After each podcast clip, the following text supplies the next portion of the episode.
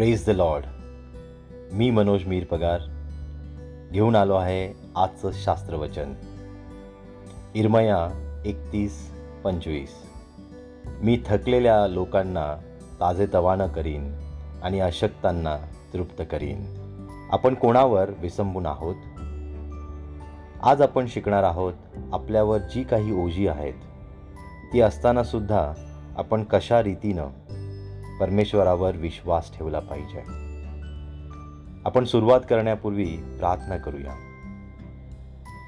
हे पित्या परम दयाळू कणवाळू बाप्पा आमच्या हृदयाचा ताबा घे आणि जे वचन येत आहे ते आमच्या जीवनामध्ये कार्य करू दे.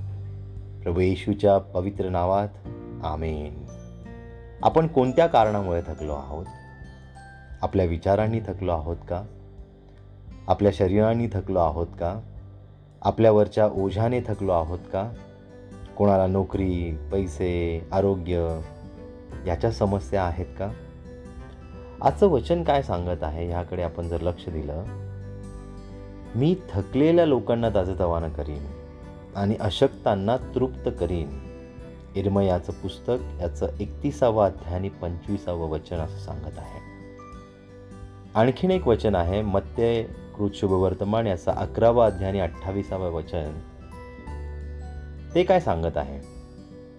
अहो कष्टी व भाराक्रांत जन हो तुम्ही सर्व माझ्याकडे या म्हणजे मी तुम्हाला विसावा देईन.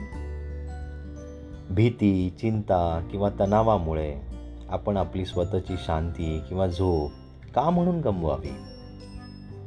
प्रभू परमेश्वर आपल्या बाजूने आपली लढाई लढतो आणि आपल्याला शांतीचं जीवन देतो विसावा देतो. आपण आपल्या जीवनात ज्या वादळांचा सामना करतो त्या वादळांमध्ये परमेश्वर आपल्याबरोबर असतो. हे विसरून चालता कामा नये. आणि ज्यावेळी प्रभू असं म्हणतो की तो आपल्याला ताजतवाण करणार आहे प्रियांनो लक्षात घ्या. प्रभू स्वतः असं म्हणत आहे की तो आम्हाला ताजतवानं करतो. प्रभू ज्याने आम्हाला घडवलं ज्याने आम्हाला वाढवलं जो सर्व समर्थ परमेश्वर अखिल पृथ्वीचा निर्माण करता आपल्याला ताजतवानं करण्याचं वचन देतोय. म्हणजे प्रियानो किती अलौकिक तेज किती अलौकिक ताजेपणा आपल्या जीवनामध्ये तो भरेल. हे लक्षात घ्यायला हवं चला प्रार्थना करूया. हे येशू बाप्पा काळजी करणं खूप सोपं असतं.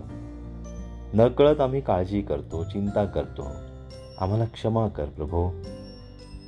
जे लोक आत्ता ऐकत आहेत त्यांच्या जीवनातून आज त्यांची ओझी संसाराची चिंता शारीरिक आणि मानसिक थकवा येशू ह्या नावामध्ये मी आज्ञा करतो त्यांच्या जीवनातून निघून जाऊ देत.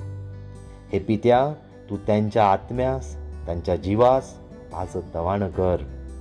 प्रभू येशूच्याच पवित्र आणि गोड नावात मागतो म्हणून ऐक आमेन.